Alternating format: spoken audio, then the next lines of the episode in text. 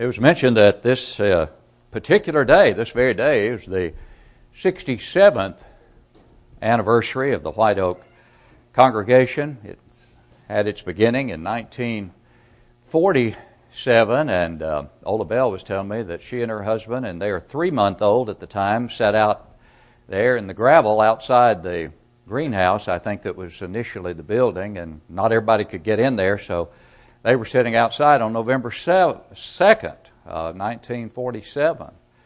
And all they had was a, what'd you say, a monkey heater? A monkey heater. I have no clue what a monkey heater is at all. But, but, but I was only one year old at that time, so I, there's a, I think those things must have passed out of existence by the time I was old enough to have any consciousness of monkey heaters. But, uh, do what? You had a monkey heater? Okay. We might have had one, but I just don't remember. Yeah, I probably did. We probably did. But uh, I do remember that um, this congregation uh, had its beginning following a tent meeting uh, right over here uh, in the parking. What is the parking lot over here? There was a big oak tree, J.C. said, over there at that time. And Brother W.J. Lemons, Willie Lemons, as he was better known, preached that meeting. And so I do have a connection with White Oak going back to Brother Lemons because he preached on two different occasions, two different time periods in my hometown congregation of Smithville, Tennessee. He preached for us twice during two different periods. He was very close to my family. He was one of the preachers who preached my dad's funeral and baptized my older sister. And they said when I was a little boy, they would ask me what I wanted to be when I grew up. And I said I wanted to be a red-headed preacher like Brother Lemons. he was red-headed. So ultimately, I, I was blessed to be able to do that. But he was quite a man. And uh, his brother Charlie was a gospel preacher as well. And Willie and Charlie married twin girls. They both they married twins, Ellie and Nellie, I believe. Huh?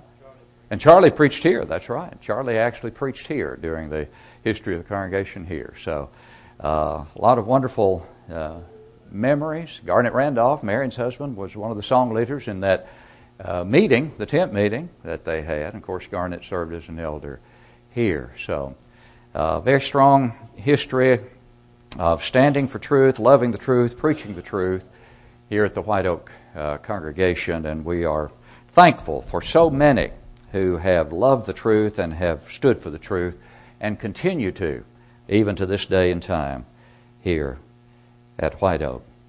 And of course, that truth must be preached and taught and practiced in its entirety. As Paul said, I have not shunned to declare unto you the whole counsel of God. And sometimes there are things with which we have to deal that are certainly not pleasant, but certainly they are God's will. And as many of you know, most of you know, we have been involved in a very prayerful and careful uh, effort to restore the wayward who have left our fold and who need to come home to their first love. And we've preached some lessons along these lines, and we have asked our members to do all they can, and many efforts are being made, and we have seen fruit in one restoration uh, since these efforts, uh, concentrated efforts, began. But we want these efforts to reach more people and bring more fruit but whether they bring forth fruit in terms of the return of the wayward, it is nonetheless God's will that we make every effort and exhaust every effort lovingly to do God's will to bring them home. Would anyone deny that the Bible teaches parents to discipline their children? Certainly not. Proverbs 22 6, the Old Testament passage, tells us to train up a child in the way he should go, and when he's old, he will not depart from it. Ephesians 6 1 Children, obey your parents in the Lord, for this is right. And so the admonition to obey parents obviously implies that parents are to be those who discipline their children. And much is said in Old and New Testament along these lines. But think about the purpose of that discipline. It is truly loving discipline, and it is truly discipline that is for the good of the child. It's designed to produce maturity. It's designed to produce respect for authority, not only the parent's authority, but authority in every realm. And think about the motive for that discipline. That motive is certainly on the part of right thinking parents love, deep love. If you really love your children, you're going to discipline your children. And yet, in many ways, our world today, for the most part, has failed to understand that principle. And someone has said that today's dilemma is that everything in the modern home is controlled with a switch except the children. And there is truth to that, tragically. And perhaps this is the reason many do not understand that the Lord disciplines those whom He loves. Turn with me to Revelation chapter 3. And there we see clear evidence of the statement that we have just made. The Lord disciplines those whom He loves. To the churches of Asia, much is said that is a commendation, and much is said that is a condemnation. As many as I love, though, the Lord says, He rebukes and chastens. As many as I love, I rebuke and chasten. And He says, Be zealous, therefore, and repent. That's Revelation 3 at verse 19. And it is said in the context of the letter to the Laodicean church the church that indeed was condemned, not commended. And he says, I counsel you, verse 18 of Revelation 3, to buy from me gold refined in the fire that you may be rich, and white garments that you may be clothed, that the shame of your nakedness may not be revealed, and anoint your eyes with eye salve that you may see. You see, the Laodicean church, Laodicean church was a church that believed everything was just fine with them. They were rich, in many ways, but poor as Job's turkey, as the expression goes, and so many others. In the most important sense, they were poor spiritually. But did the Lord hate them? No, He loved them. And because He loved them, He said through John, As many as I love, I rebuke and chasten, therefore be zealous and repent. Revelation 3 19. As many as I love. Think about that word love as we analyze that verse. We know that the word love is used in various ways in Scripture. There are different words in Scripture for love. There's the agape love, which is often used, which is the highest degree of love. It is the love that we're to have even for our enemies because it is a love based upon the worthiness, the value, the intrinsic value of the object of our love. And what is more valuable than a soul, a precious soul? Nothing is as valuable as a soul. Jesus made it clear that a man shouldn't sacrifice anything for his soul. What if you gain the whole world and lose your own soul? What will you give in exchange for your soul? And so the human soul, the spirit, is priceless. It will live eternally. It is absolutely priceless. And so, even our enemies, obviously, those who would do us in, they have a soul, and so we're to we're to do that which is best for them in that regard of exhibiting that agape love, that highest form of love. But then there's also the word phileo in the New Testament. And that is a word that involves deep affection. That is a word that is a warm, tender expression. That is fraternal love. That is love that has emotion tied to it. And it's the very word that John uses here as he expresses the words of Jesus in Revelation 3:19. As many as I love. What kind of love then did he have for the church at Laodicea? A deep, warm affection, an emotional attachment to them. Though they were not living and doing as they should, he still had that love for them. And he said, Because I do, I'm rebuking you. And that word rebuke in the text means to find fault with. He found fault with them. It means to correct. And then he says, and chasten. I rebuke and chasten. And that word chasten is the idea of discipline, chastisement, correction, to inflict punishment upon, Webster says. And if we look at Hebrews chapter 12, we see what the Hebrews writer has to say about it in regard to the fact that because the Lord loves us, He corrects us. Because the Lord loves us, He chastises us. Listen to Hebrews 12, beginning at verse 5. And you have forgotten the exhortation which speaks to you as to sons. My son, do not despise the chastening of the Lord, nor be discouraged when you are rebuked by him. For whom the Lord loves, he chastens. There it is again. And scourges every son whom he receives. If you endure chastening, God deals with you as with sons. For what son is there whom a father does not chasten? But if you are without chastening, of which all have become partakers, then you are illegitimate and not sons. Furthermore, we have had human fathers who corrected us, and we paid them respect. Shall we not much more readily be in subjection to the Father of spirits and live? For they indeed for a few days chastened us as seemed best to them, but for he for our profit, that we may be partakers of his holiness. And then he adds in verse 11 Now no chastening seems to be joyful for the present, but grievous. Nevertheless, afterward it yields the peaceable fruit of righteousness to those who have been trained by it. Don't despise, he says, the chastening of the Lord. What that suggests is something very important that every member of this congregation must hopefully realize and appreciate as we move forward in this lost sheep effort, and that is that our attitude toward discipline is absolutely crucial. It's absolutely crucial. Because discipline is not something, as we have said before, that is carried out by the elders of the church. The process is initiated in the eldership, yes, but it is carried out by every member. And therefore, the attitude of every member is absolutely crucial to the matter of discipline. And so we ask, what is involved in discipline?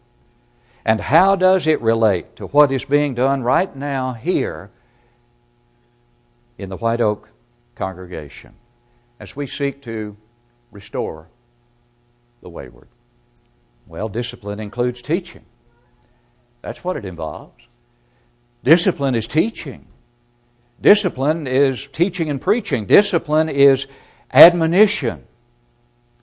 When we preach lessons on the need to attend the services of the church and, and to fulfill our Christian responsibilities to the Lord, then that is discipline. That's a form of discipline.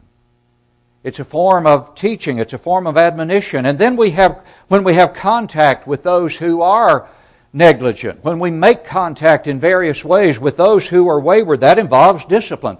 And that is being done right now and has been being done for quite some time through various efforts by the elders, through various efforts by some of our, by our deacons, by, uh, by our members. But if no progress is made with that kind of discipline effort, what do we do? The Lord tells us we are to continue to exercise further discipline. Already, since no progress in the former sense that I've just mentioned has been made with, with many, thankfully one has been restored. But since there has been no apparent progress to this point in time. After one letter has already been sent asking those who are wayward to please, please meet with us, please give us an opportunity to encourage you to come home to be restored to your first love, and there has been no response. Then a second letter will soon be sent, and next week more will be said about that in the last part of this two part final segment on discipline. And meanwhile, efforts need to be continually made before that second letter is sent by all of us to do all that we can to encourage those who have left the fold of safety to come home. And I believe that most, based upon the information sheets with the asterisk by certain names, most, if not all of you, all should be aware of those about whom we are deeply concerned in this regard and who are being admonished to return to their first love. And we want every member, every member who can exert any influence at all, family members and otherwise of those involved, to try to lead these individuals to see the need to repent. All of these efforts involve discipline as the Bible teaches it. We're to admonish the wayward, pray for them, help them in every way to repent. Remember Galatians chapter 6 and verse 1. There, the Apostle Paul says, Brethren, if a man is overtaken in any trespass, you who are spiritual, restore such a one in a spirit of gentleness, considering yourself, lest you also be tempted. You who are spiritual. Who is that? Well, it should be every one of us. We all should desire to be spiritual and determined to be spiritually minded and to be among those who would be counted spiritual. Therefore, it is our responsibility.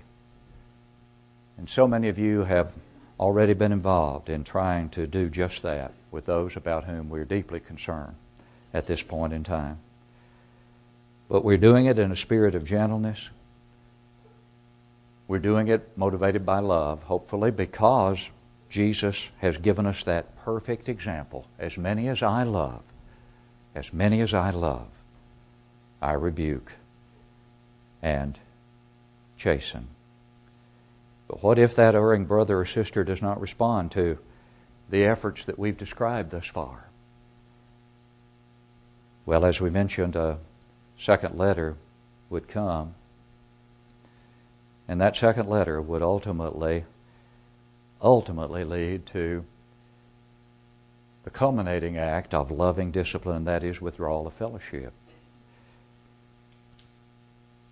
But you know, realistically and tragically, that withdrawal of fellowship never comes in so many congregations. And there are a great many congregations, probably where members have never, perhaps never heard the term itself. But even if they have, they haven't seen the practice. White Oak is not among those. We've mentioned the anniversary of this congregation. There have been many wonderful additions to the Lord's church here at White Oak over those years. Many wonderful things have occurred. And many tears have also been shed at the White Oak Church over those years, I know, for those who went astray and for those who had to be lovingly disciplined, and yet it was done. It was done. And we ought to thank God that it was because it's my firm conviction that the Lord truly will not bless a church that ignores a very important or any, any part of His will. And discipline is a part of the Lord's will, as we'll be reminded of as we continue to study. But the church is clearly taught to withdraw its fellowship from the one guilty of bringing harm to the Lord's body and to himself or to herself and to others by sin of which that individual will not repent. But what is that? What is withdrawal of fellowship? It's absolutely imperative that every single one of us understands what withdrawal of fellowship, as the Lord intended it, consists of, what it is. Because we're all to be involved in it. Now, we've already determined and said it's not the only form of discipline as we've seen, but it is necessary as the final step taken in an effort to what? To win back that lost soul. To win back that lost soul. The final step is not taken to excommunicate that member from the church. There's no such thing. That's a man made doctrine. Excommunication is a man made term and a man made doctrine in the sense that you don't excommunicate. What you do, however, is withhold fellowship from individuals who will not repent in the hope that the withholding of that, withholding of that fellowship in ways that they have enjoyed it before will bring them to their spiritual senses, Cause them to realize what has been done and what they have lost and to come home. But even after that withdrawal of fellowship has occurred, if they walk through these doors, and even if they do not repent when they walk through those doors and they sit through service after service, having not repented, even after having been withdrawn from, we're not going to lock the doors. We're going to encourage them not only to be here, but to be here for the right reason, and that is to ultimately restore their soul. No, excommunication is not what we're talking about. We are talking about, though, a very distinct change in relationship that has to occur according to Scripture in order for us to follow God's will in this respect. And as we have said, it is to be carried out by all of the members of the congregation in order for it to be an effective means for winning the soul back to his first love. We must see the underlying reason for it before all of the members will accept it and follow the Lord's will in carrying it out. That's crucial. That underlying reason is what? Love for the sinner, hatred for the sin. And until we can appreciate these principles, withdrawal of fellowship will never achieve what it was intended to achieve by the Lord. But I'll tell you this the Lord's way will work if we follow it. The Lord's way will work. Will it always bring back that lost soul? No. But will it keep the church pure? Yes. Will it tell the community that we don't simply overlook sin? Yes.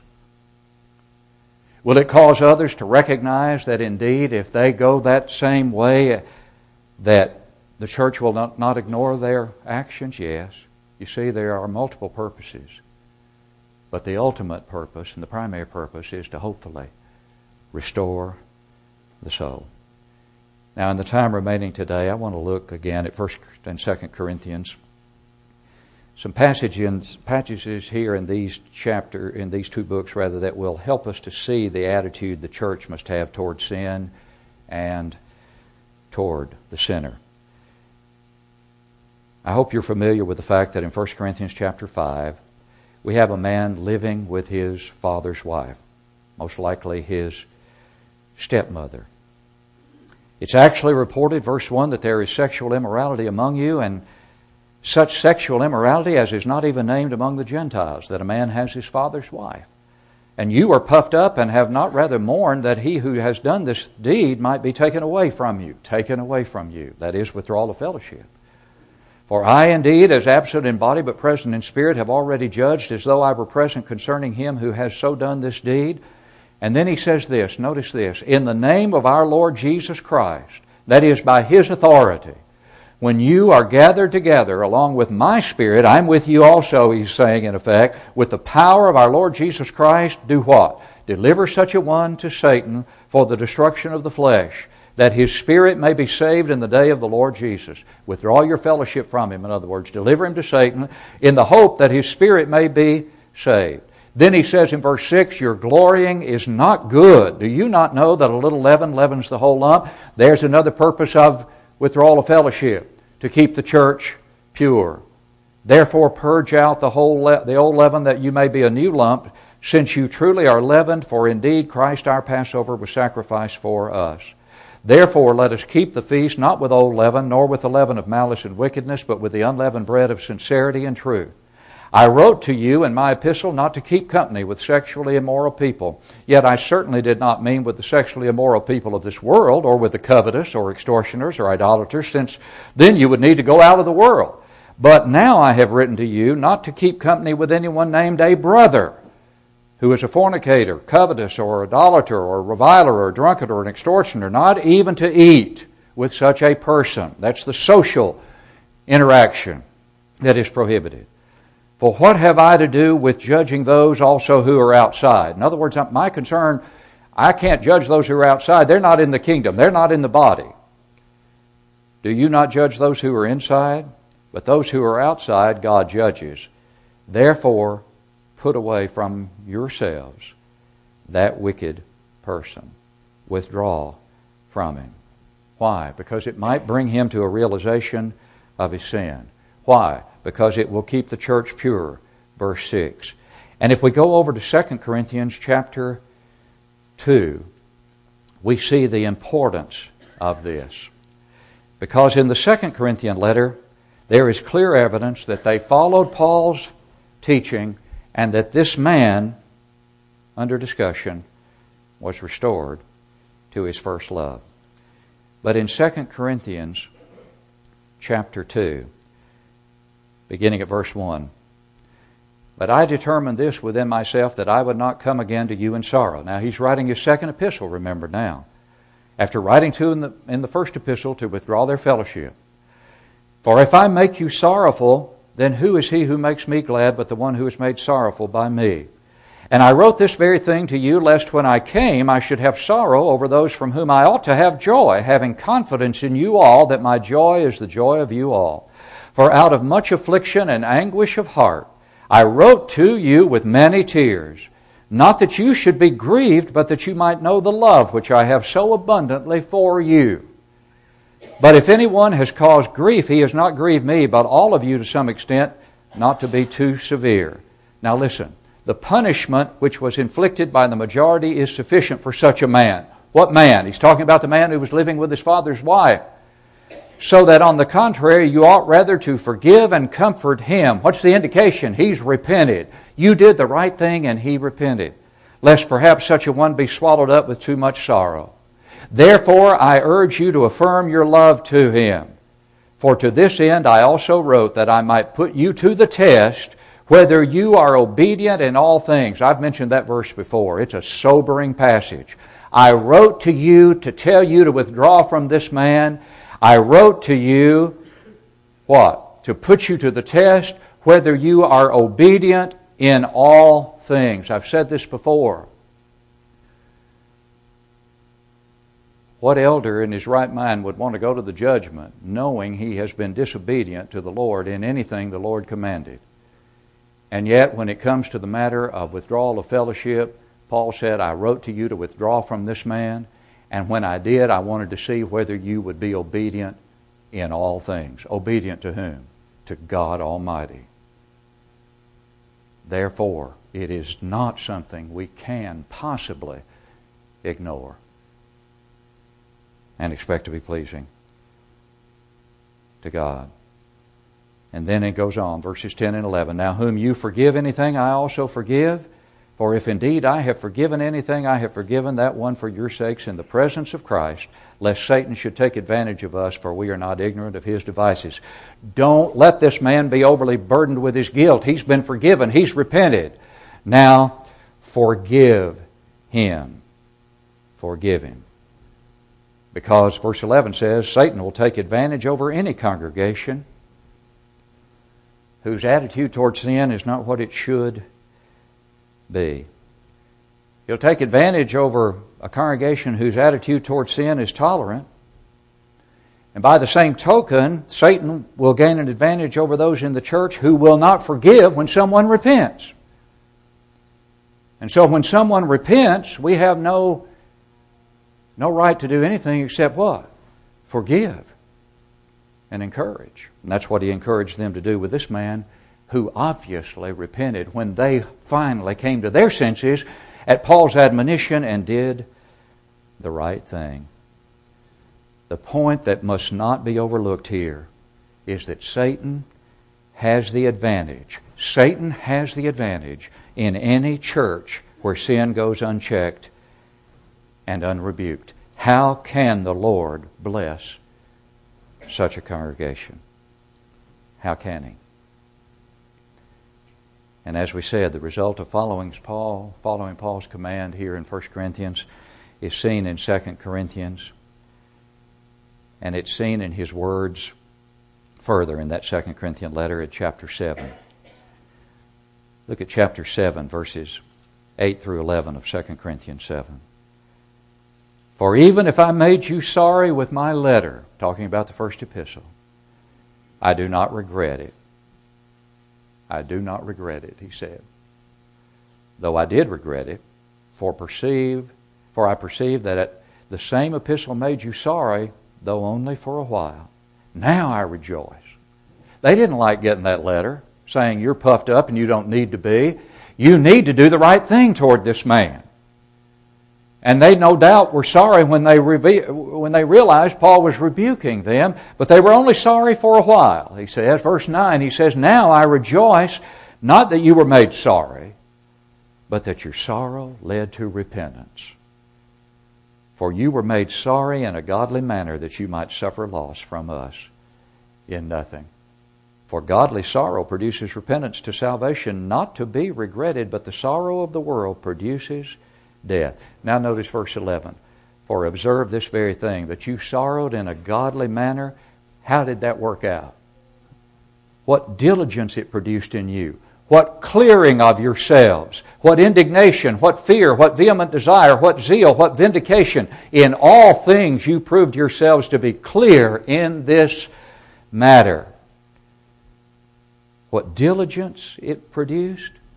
Diligence to do what? To make things right with God. What clearing of yourselves it produced. There's fruit of your repentance, following through, apologizing. Also shows the guilt that would have characterized them if they had not done so.